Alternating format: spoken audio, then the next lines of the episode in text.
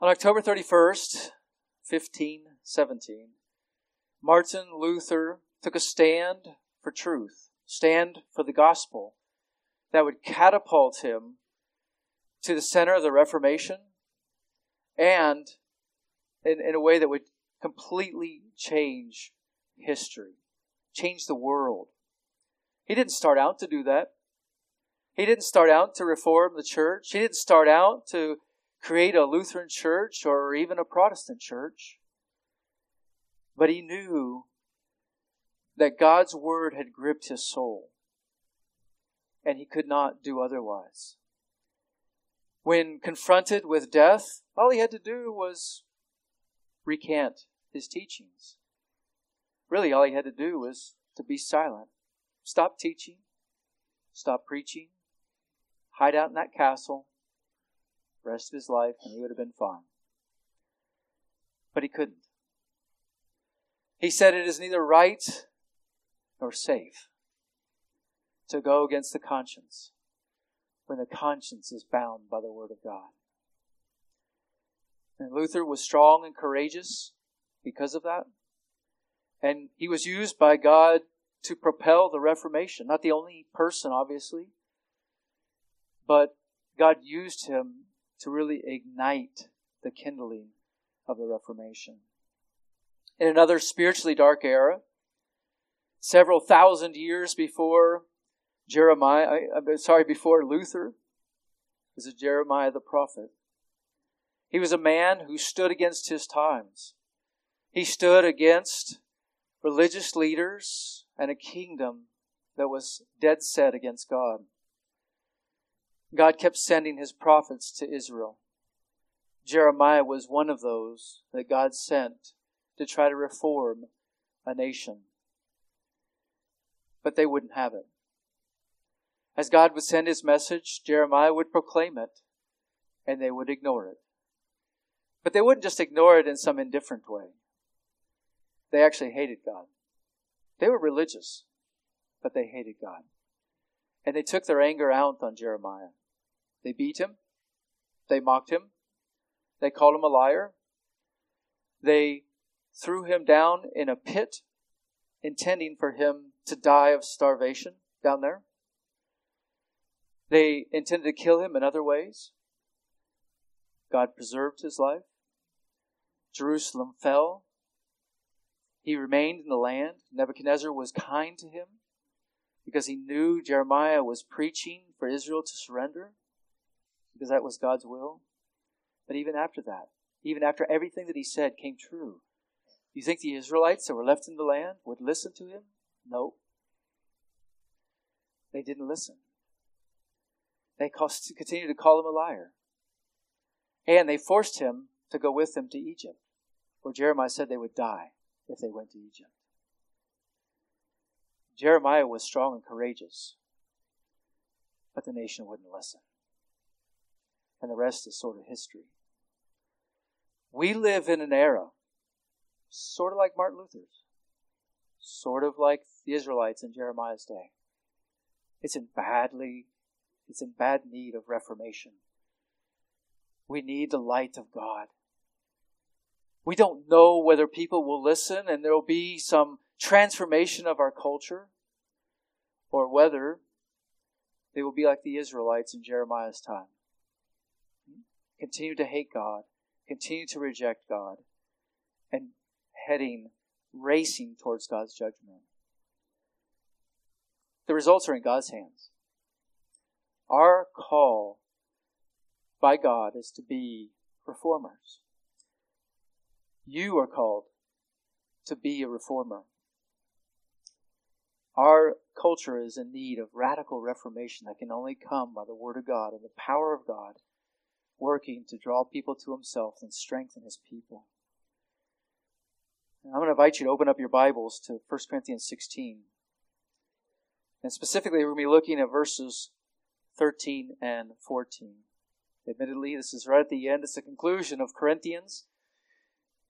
But we're going to dig right in and draw out the truths that Paul has placed here, the Holy Spirit has placed here to feed our souls in a time in great, that it's in great need of reformation. Paul says, beginning of verse 13, Be on the alert, stand firm in the faith, act like men, be strong, let all that you do be done in love. Paul provides five reformational mandates for us that you must embrace to be a faithful soldier of Jesus Christ so that you're progressively growing, so that you are growing in Christ likeness, that you are lovingly edifying the saints, and boldly proclaiming the gospel of Jesus Christ. Now, Paul wrote 1 Corinthians to correct a great number of things going on in the church. Corinth was an absolute um, detestable place to live. I mean, it was so bad that they turned the name Corinthian, Corinth, or the, the name, the person Corinthian, into uh, into a, a, a, word that meant to sin sexually, to Corinthianize. Okay? That's how pervasive sin was. So these commands are given to a church that lives that lived in a detestable culture. But God called them to do that, and He calls us today to do something similar. The church in Corinth was immature. It was arrogant. It was living in immorality. It was living in carnal, carnality. It was, it was comfortable with sin. There was sin, open sin going on in the church, such that even among the Gentiles, they were shocked by it, but the church was okay with it. The church was guilty of idolatry, living selfishly, as being divisive. It believed false doctrines. And all that comes to a close in 1 Corinthians 16. And, and these five mandates kind of summarize everything Paul's said in a, in a positive way for, for what they should do. As one commentator put it, the problems that Paul addresses in this letter will be solved as the Corinthian Christians obey these five commands. It'll be reformational, transformational in their own lives and in, and in their own culture. These five mandates, the outline is very simple. They flow right there. Be on the alert, stand firm in the faith, act like men, be strong, and let all that you do be done in love. And we'll just follow that outline right in the text. So five imperatives, five commands for a church to live out in reformational times. First, you must be watchful so that you're growing, edifying others, and proclaiming Christ. You must be watchful. First of four, first of five imperatives that, that Paul gives the Corinthian church so that it can be faithful, correcting many of the deficiencies and the weaknesses that Paul confronts in the letter. The instruction to be watchful is a present active verb. It's something called, they're called to do continuously. We are called continuously to do it. You are called to continuously be watchful. To be watchful regularly and persistently. And there's no occasion where we can just say, time out, don't have to be watchful, I can let my guard down and live life any way I want to carelessly. We, we are not allowed to slack off, not allowed to be unattentive. And to be watchful literally means to, to be awake or to be alert. Depending on your Bible translation, some may say watchful, some may say be alert. The word has a reference to being alive as opposed to dead. And, and Paul used this same term in Corinthians in 16 other cases, all to speak of the resurrection of Christ or our own resurrection. God of, of, of, the, of God resurrecting our own bodies. So the, the root of that word is used here in this text to say, be alive, be awake.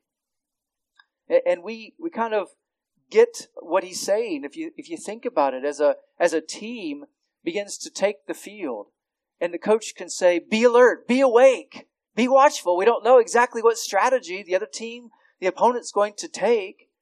Be on alert for their, for their offense, for how they're going to attack. That's what he's saying. Be alive out there. Be alert. Be watchful. What are you to, to be alert for as a believer? Well, Paul doesn't specify that here. It's just a, just a summary. But uh, I, I want us to see that in other passages of Scripture, we are given some indication of what we're supposed to be alert for. First, you must be watchful and alert against the attacks of Satan. You must be watchful and alert against the attacks of Satan.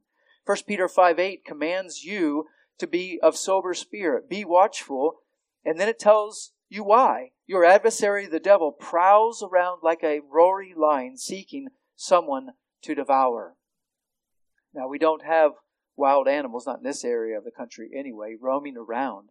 But if you lived in a small village in Africa, you would understand this verse a whole lot better. Put yourself there. You live in a small village, and lions are a reality. And you hear a lion roaring. Are you just going to carelessly walk out the front door? Are you just going to allow your children to mindlessly go outside and play? There's a 400 pound feline that wants to make you its next meal. Wouldn't that set you on edge? That's what Scripture is saying. I mean, there's something more powerful than a 400 pound feline Satan. Now, compared to God, he's nothing. But Scripture tells you to beware. He's your adversary. He's out to get you. Flee to Christ. Flee to Christ. Satan's strategies are to use the flesh, the lust of the flesh, the lust of the eyes, and the boastful pride of life to trip us up. Most of us, thankfully, will never see Satan. That's a good thing. But keep in mind if you did, he's probably going to come at you like an angel of light, because that's what Scripture says. So he's not going to look very evil. He's going to look He'll probably look, try to make himself look like Jesus. But he will come after us using the lust of the eyes, the lust of the flesh, and the boastful pride of life. And we are to be alert and on guard against these. And that's going to be different for each one of us, what those look like. Our own temptations, the things we can easily pulled astray or pulled into that, that's sinful. We must be watchful and alert against the attacks of Satan. We must also, you must also be watchful and alert against temptation. These things flow cl- closely together. They're not exactly the same, but they do go together. You must be watchful and alert against temptation. Jesus commanded his di- disciples in Matthew 26, 41 to keep watching and praying that you may not enter into temptation. He said, He told them, the spirit is willing, but the flesh is weak. You're weak. You're spiritually weak. And if you're not on guard against temptation, you will fall. That's true of you teenagers, right? Young men and women who are in the prime of your physical life, so to speak. You have an adversary out there, the devil. And your greatest enemy is your own self, the temptation within your heart. You must be on guard against it. You, you cannot handle it. Scripture says, take heed, um, those who think they stand, lest they fall. Uh, John MacArthur explains that if we are not watching and seeking the Lord's help in prayer, we often will not even notice temptation when it comes. When our spiritual eyes are shut or sleepy, we can fall more easily into sin. Unquote. That is that is true. We must be alert and watchful against temptation. Thirdly, you must be watchful and alert to obey the Lord's commands. You must be watchful and alert to obey the Lord's commands. You cannot let yourself become apathetic or indifferent to your walk with Christ. You know, it's so easy to come to church and listen to a message and drone on, and maybe you get sleepy headed and not even care about it, and you just go home and you know, it's another week and life goes on, and you go back to school, you go back to work. No difference is made. But you can't do that. If you do that, you're going to fall into sin.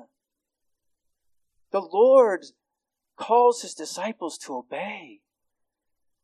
You know, we read accounts like Jeremiah where the where the prophets would declare the word and the people just ignore it or or actually just throw their, their proverbial fist up in God's face and we think, oh how foolish.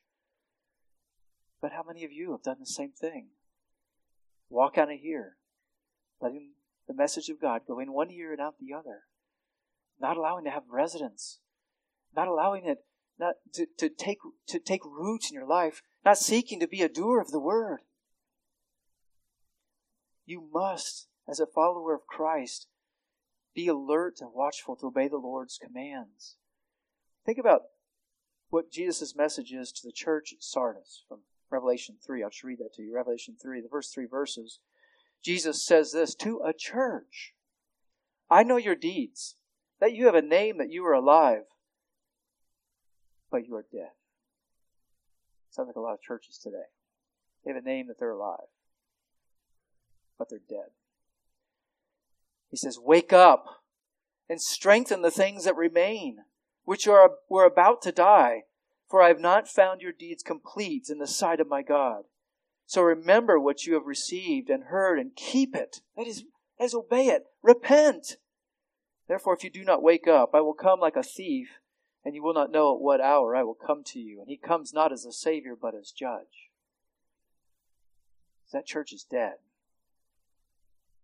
Many people today who are living a careless Christian life, who think that they're Christians, who claim to be Christians, are going to find themselves on the judgment side of the Lord's coming. But it doesn't have to be that way. Believers, it must not be that way. If we are God's children, His sons and daughters, so we must be watchful and alert to obey the Lord's commands. Fourthly, we must be watchful and alert against false teachers. These are dangerous times. Not only do we have churches that are calling themselves churches who are going against the Word of God, we have Christians who are calling themselves, or people calling themselves Christians, who are living lives completely contrary to the Word of God. And then you've got all the false teachers, and of course they don't come with a little flag that says, caution, I'm a false teacher. You know, like your coffee comes with a little, little sign that says, caution, hot. Right? False teachers don't come with a warning label. Right? They come, they look like truth. You, you, you hear them on, on, uh, you know, on TV or the televangelist or you hear them, see them on Facebook. So they're all over the place. And keep in mind, false teachers aren't all wrong. They're going to say enough truth where you're like, oh, I learned something from him. I, I guess I can listen to him. And they lure you in. And then pretty soon, there's subtle changes that happen. Be cautious. Be wary. Several of you have asked me about the the uh, the Chosen series, the new um, kind of like the third third season of that, and asked me about that uh, more than one. Right? I haven't watched it, but I've read reviews on it. And you just have to be careful. I'm not saying don't watch it. It's entertaining. It's well done, but you have to be careful because there's things slipping in from the Book of Mormon into what Jesus says. It's there. Okay? So watch it. I'm just saying, watch it and be watchful. There you go. Watch, watchful. Right? Guard. Guard what you're letting into your mind. Right? Because Satan seeks very subtle ways to pull God's people away. If you're truly saved, he can't unsave you that He can cause you to live such an abysmal um, Christian life that you're of no usefulness to the kingdom of God. Your life's a mess. God doesn't want you to live that way. He commands you to live watchfully and alert. There are people we need to shut off, stop following, stop listening to, stop reading their books because they are false teachers and they abound. I won't even give a list of names, it'd be too long. We'll be here all day. But I will say that there's more and more and more. And some of the people that I used to think were faithful seem to be abandoning the faith. And they're not as trustworthy as they were before. So it's something to be on guard against. And um, so be watchful. Fifthly, you must be watchful and alert this is, this is a good thing for the Lord's return.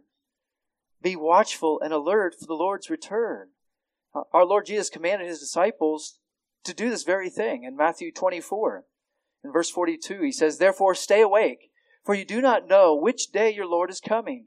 But be sure of this, that if the head of the house had known what time of the night the thief was coming, he would have stayed awake and would not have allowed his house to be broken into.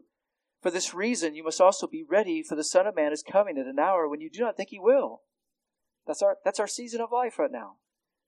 The church, I use that in a broad sense, is asleep. The church doesn't think that the Lord is coming anytime soon. So, and the Lord uses this, this illustration of a homeowner. You know, if you knew what hour of the night someone was going to break into your house to steal something, you would stay awake. No matter how tired you were, you would stay awake, right? To protect your property, protect your family, more importantly. That's the alertness, spiritual alertness that Jesus is calling us to with his return.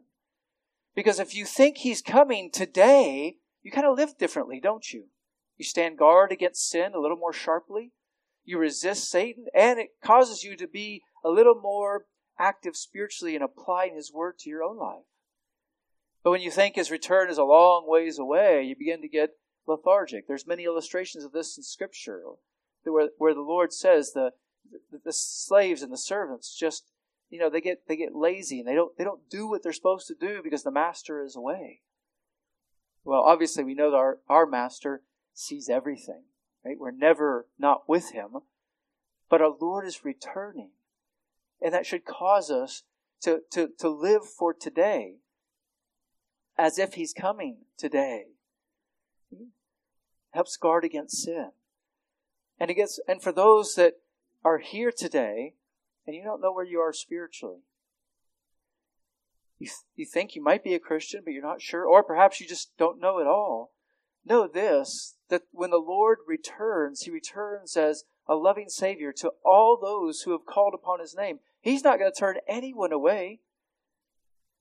If, if you recognize that you're a sinner before God, and that if you died today, you're going to be judged by Him in eternity, if you recognize that, also recognize that Jesus is the Savior who forgives sins and flee to Him for safety. Because if you do not, then when the Lord Jesus comes, He will come as your judge, and the hour will be too late.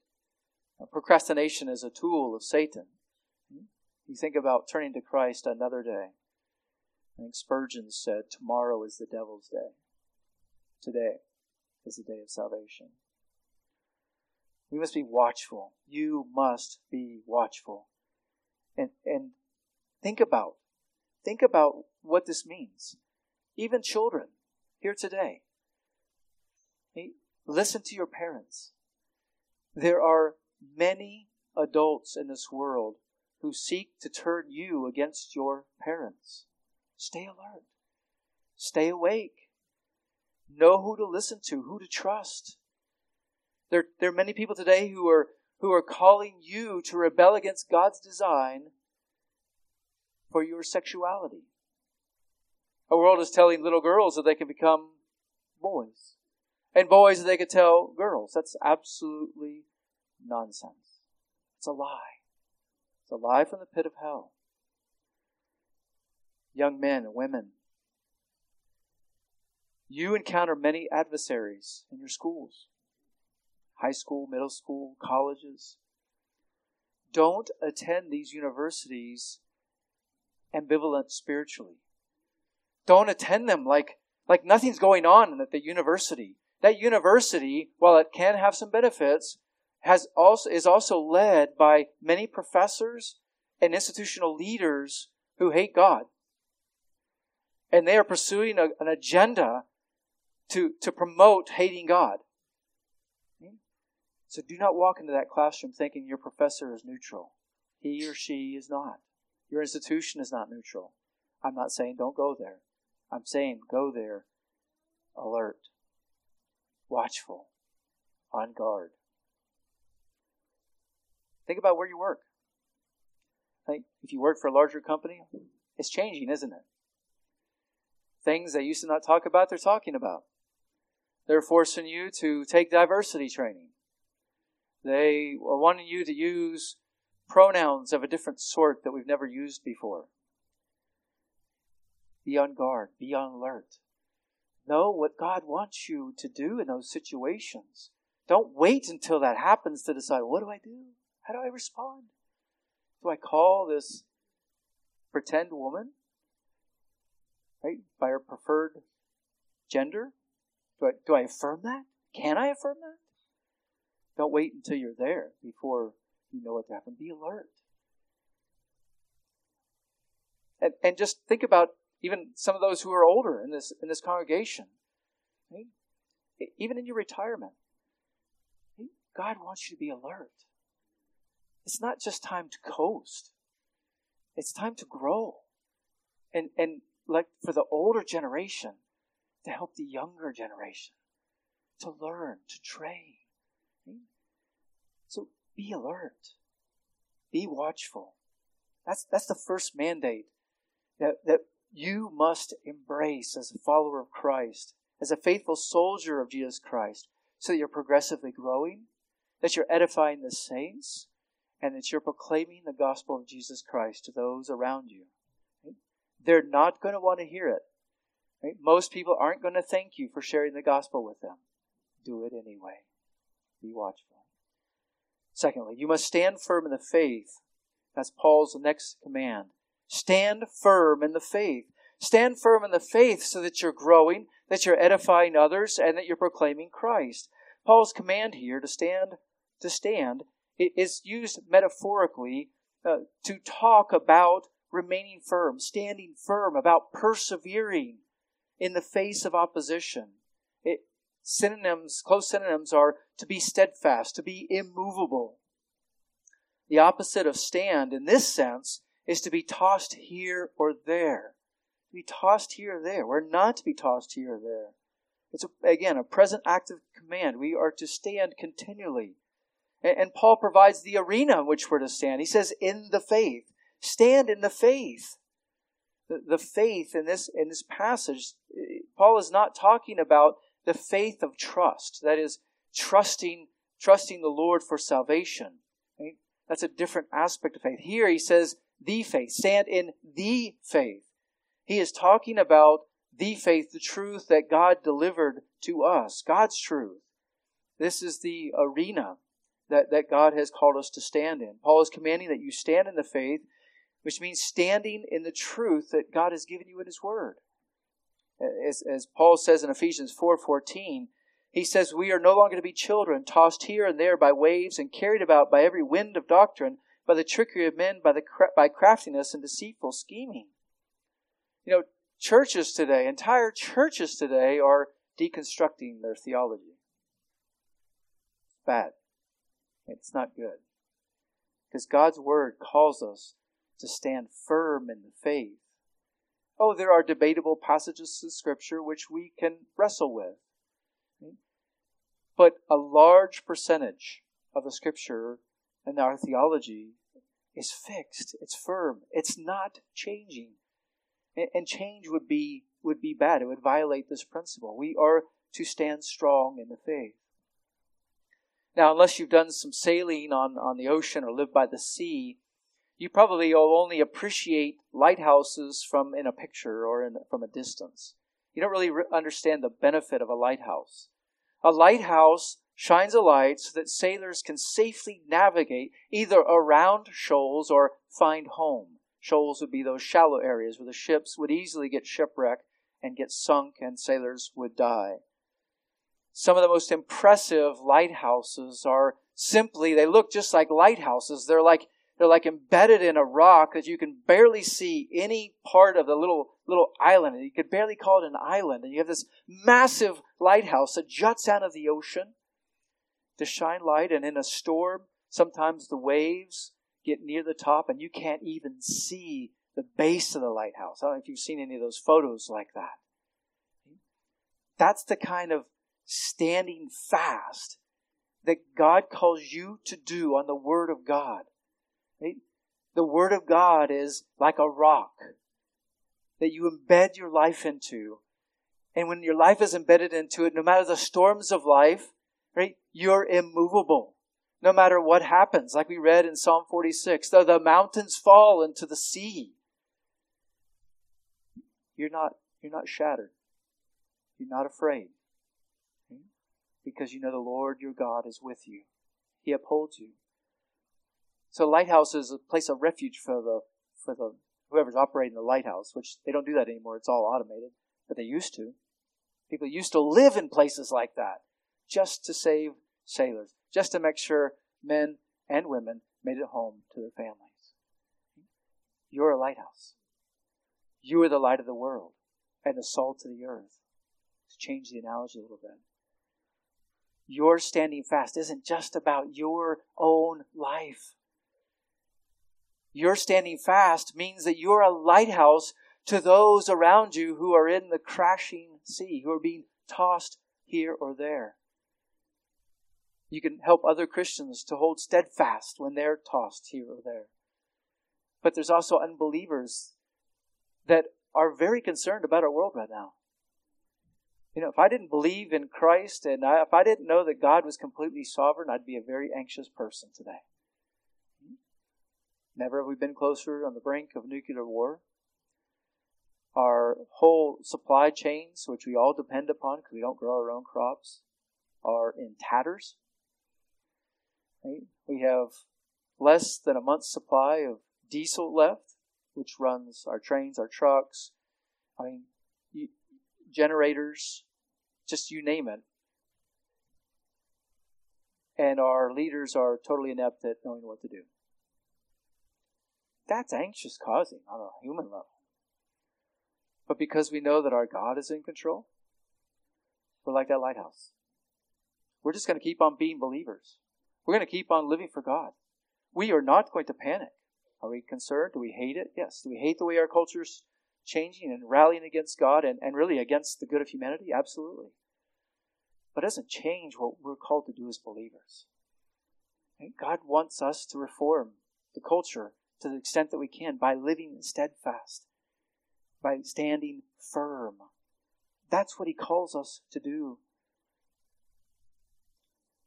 This is a popular theme or a, a recurrent theme in Scripture. Galatians 5 1.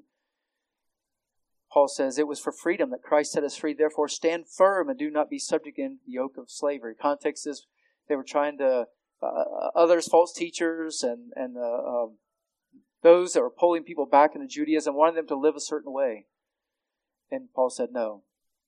Don't be subject to this. Stand firm in the gospel. Philippians 4 1. Therefore, my brothers, loved and longed for, my joy and my crown, in this way stand firm in the Lord. And then Ephesians 6 tells us how. Put on the full armor of God so that you'll be able to stand firm against the schemes of the devil. Stand Therefore, take up the full armor of God so that you will be able to uh, resist in the evil day, and having done everything, to stand firm. And then Peter, Apostle Peter, in 1 Peter 5.12, says, Through Silvanus, our faithful brother, as I regard him, I have written to you briefly exhorting and bearing witness that this is the true grace of God. Stand firm in it. Stand firm in the Word of God. Stand firm on the Word of God. Don't discount it like the Israelites did Jeremiah's warnings. And many in, in Martin Luther's own day discounted what he said. They called him a foolish monk. Discounted it. Don't do that. Stand firm on the Word of God. Stand firm as a second mandate you must embrace to be a faithful soldier of Jesus Christ. Again, to be growing in your own life, to be edifying others, and to be a witness to the world. Thirdly, you must act like men. You must act like men so that you're growing, edifying others, and proclaiming Christ. Paul commands that you act like men. What in the world is he talking about? Act like men. I mean, the letter is to the church. This isn't a letter to leadership. This isn't a letter just to men. This is a letter to the church, men and women leaders and non leaders. I could actually see this being, and I'm surprised it's not already, the favorite twisted verse of the so called transgender man. That's the person who's born biologically a woman, but thinks she's a man. Right? So I haven't heard it quoted in that way yet. But it would be totally wrong. It's completely slaughtering the meaning of the command. God is certainly not com- not commanding females to be males. That's not what he's that's going on here. So, what does act like men mean? Well, act like men is a translation of a single Greek verb that's only used once in the New Testament. But the word is used frequently in the Septuagint. The Septuagint is the Greek translation of the Old Testament. So at some point in, in New Testament history, or in history, the Jews were not able to read Hebrew anymore. They had lost the language. And so they needed the Old Testament scriptures in their own language, so they translated them into Greek.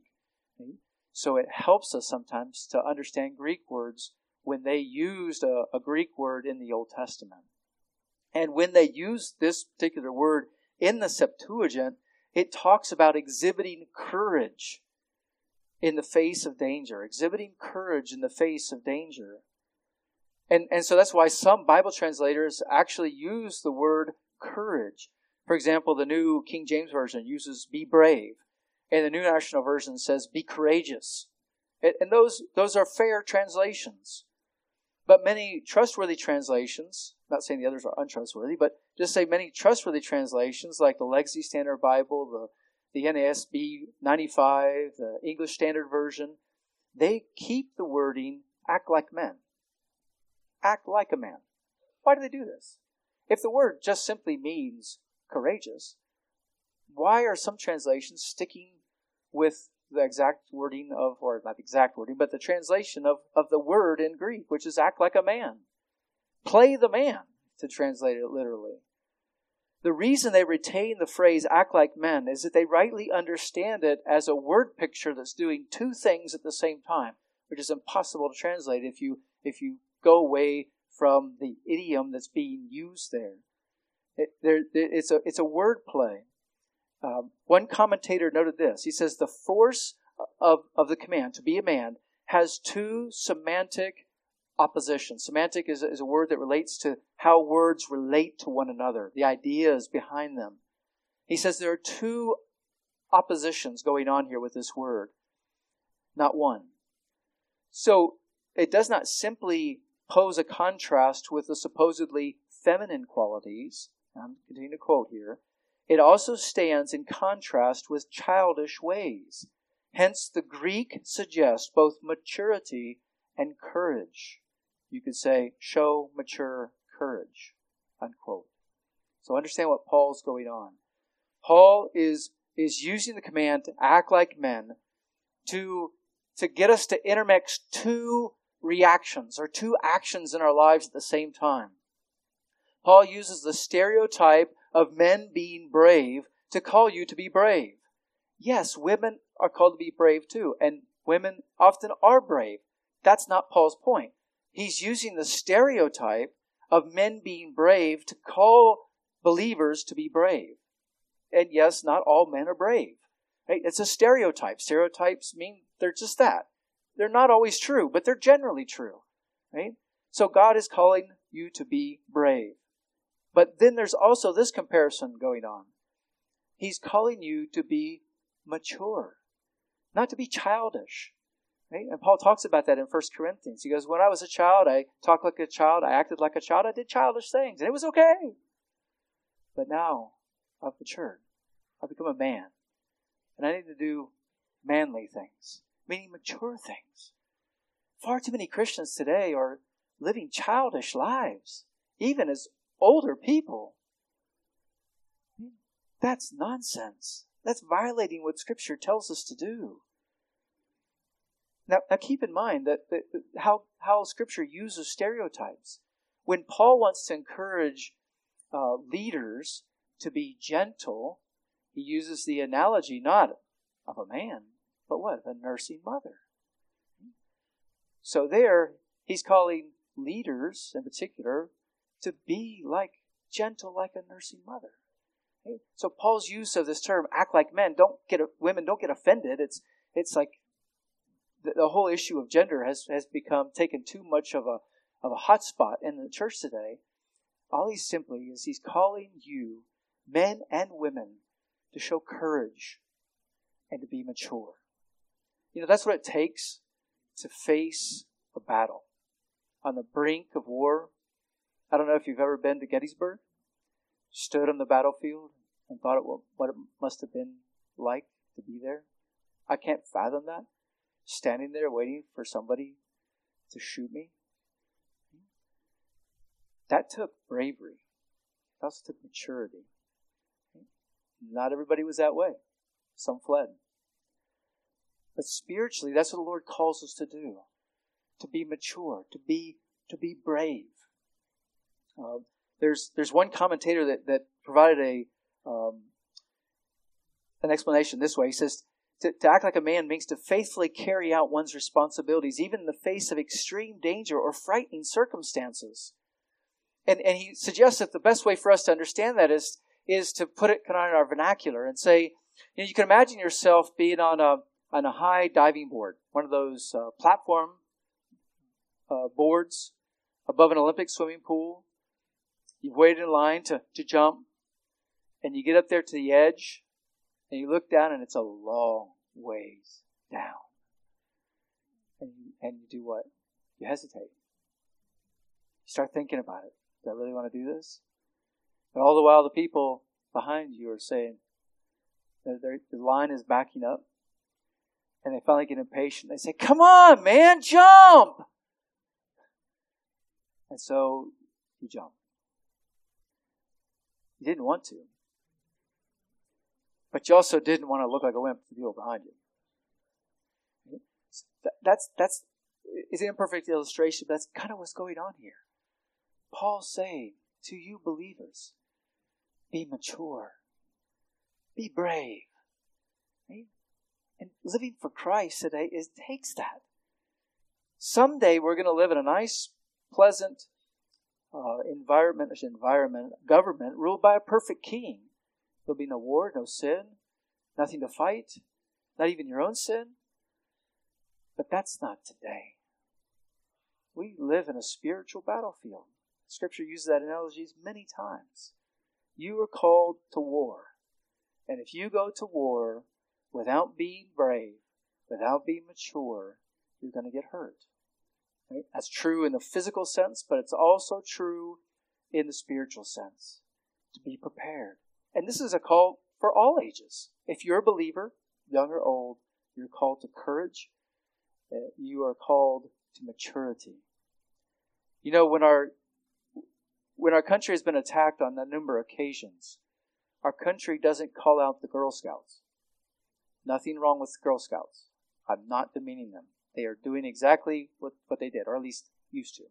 Right? There's lots of things I wouldn't endorse, but perhaps not the best analogy. But we don't call right children to defend our country, do we? In the past, we've called our most abled men Right? Not to say women, I'm using the stereotype.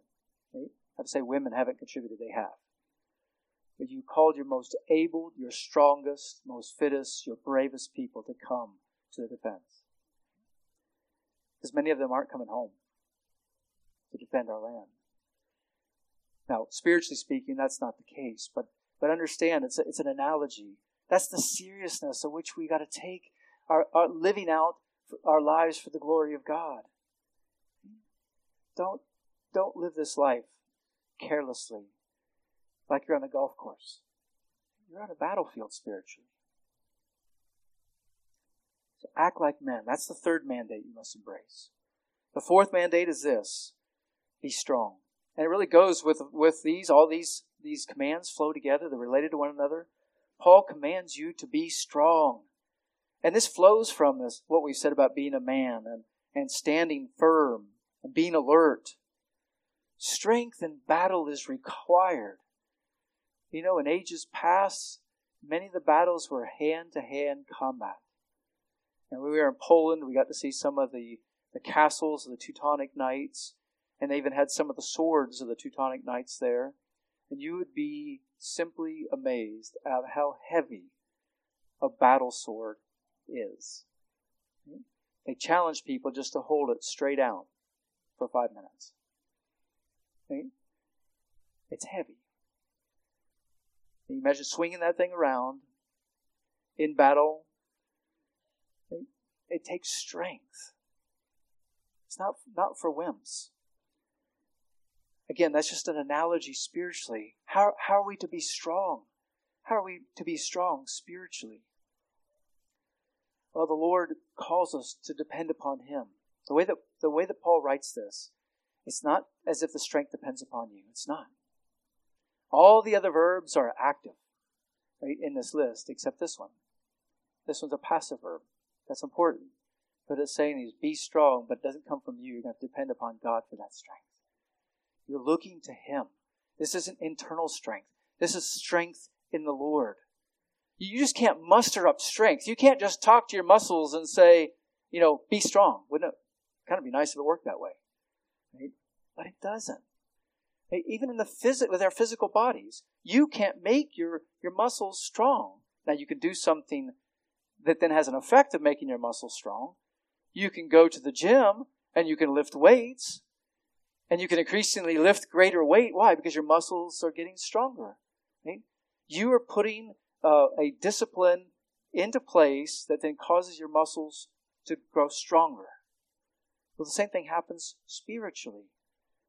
If you use the disciplines of grace, prayer, study of God's Word, living for Christ, witnessing to others, building up the saints, those are spiritual muscles that when they are used, they get stronger. Do you know why witnessing is so hard for many of us? You just don't do it enough. Your evangelism muscles are weak. And so when you go to use them, they feel apathy. You're like, ah, I can't do that. Right? But you got to do it. And as you do it, right, recognize that that person's salvation isn't up to you. Your job isn't to save them. Your job is to proclaim Christ to them. You're the messenger. You pray for the Holy Spirit to use that message to draw them to saving faith. You can't make yourself strong, but you can submit to, to God and depend upon His graces to make you strong. The Lord calls you to do that hard work. Be strong. As Paul tells Timothy in 2 Timothy 2 1, he says, You therefore, my son, be strong in the grace that is in Christ Jesus. And again, this is everybody. This isn't just those in the prime of life. This is those towards the end of life. And those who are just starting out in life. Right? Be strong in the Lord and the strength of his might. Paul adds this, this fifth mandate to all the other things he said. The fifth mandate is this, verse 14. Let all that you do be done in love. The four commands up to this point are all military terms. Right? So I've tried to take that, that address. This is Christian, a Christian call to arms. This is what reforms nations or just uh, allows us to be a faithful witness to nations who refuse to listen. This is the spirit of the reformers. Something they didn't do so well, at least the reformers at times, is this command in verse 14. Let everything you do be done in love. You see, the, the Christian warfare isn't one where we just we just act brash and it's all, it's all warfare. This is spiritual warfare. So we have to do everything we've done, everything is commanded in love. So we're alert in love. We stand firm in love. We act like men in love. We're strong in love. Everything. Love is to dominate everything we do. That is the battlefield which we're in. Uh, Paul, Paul's commands, uh, Warren Wiersbe notes that Paul's commands in verse 13 sound like military orders, suggesting that the church is an army and ought to act like one. Act like adults, he exhorts them. How we need that exhortation today. Too often, the church does not have the discipline and maturity of an army. The Corinthians were acting like babies. It was time they grew up and acted like adults. Unquote. These militaristic terms should not be taken too far. That's why Paul says, do everything in love. In love for God, in love for one another, and even in love to the world who hates you and hates God. You're called to love your enemies. That doesn't mean accepting them as they are. It means being a lighthouse, standing firm, being alert, acting like a man, being strong. Let me give you an illustration of this just this week. You might have seen the article. Last week, Nick Prioli, a 19 year old Christian, went out on the campus of the University of Wisconsin to preach the gospel to protesters. They were there to protest Matt Walsh's documentary, What is a Woman? So they were there to protest that, and Nick was there to witness, be a witness of Christ to them. He was there to preach the gospel to them. And Nick was there not as a counter protest, but again as a as an evangelist. Let me explain. I'm going to explain his own motives by just reading what he uh, relayed in an article that I wrote that I read. He says, "If I saw someone walking off a cliff, how much more would I would I have? So how much would I have? How much would I have to hate them to see them walking off a cliff and not tell them that there's a way out?" These people, meaning the protesters, are just like me before Jesus, sinners who love their sin and hate God. But praise God, He gives sinners the greatest joy, peace, and pleasure when He saves their soul from destruction. And now, because God saved me, I have so much joy. I want to go tell everyone about this life changing good news that you can be reconciled to your Creator by repenting of your sins and trusting in Jesus, who bore the punishment we deserve for our sins in our place by dying on a cross. It's the most loving message I could tell anyone. Unquote. What a bold witness. Again, he wasn't there to antagonize them. He was there to preach Christ. But it did antagonize. If you read the story, you know, Nick set his Bible down at one point, and the story noted that it was a legacy standard Bible, his personal study Bible. He set that down for a moment, as the protesters were shouting and screaming at him and trying to rile him up. They picked up that Bible and began tearing the pages out. Nick didn't even know it until he saw the pages blowing in the wind. Later, they saw a viral video of protesters actually eating the pages of Scripture. Kind of ironic given what Scripture says about that, isn't it? Hopefully, that person comes to faith in Christ and will have a very uh, graphic testimony to tell about that. But how did Nick respond? He didn't get bitter. He didn't get upset. He's down a hundred bucks for a Bible, one he probably made notes in. Uh, protesters also stole about a thousand dollars worth of video equipment, but he wasn't upset about it. And again, I'll quote him: "While I lost a hundred dollars in a Bible that meant so much to me, it's just a material object. Unlike in many other countries, I can always buy another one. And I know that God's word will go out. And as the Lord says, it will not return void. Later in the evening, I saw many students walking around with pages in their hands, whether reading or mocking.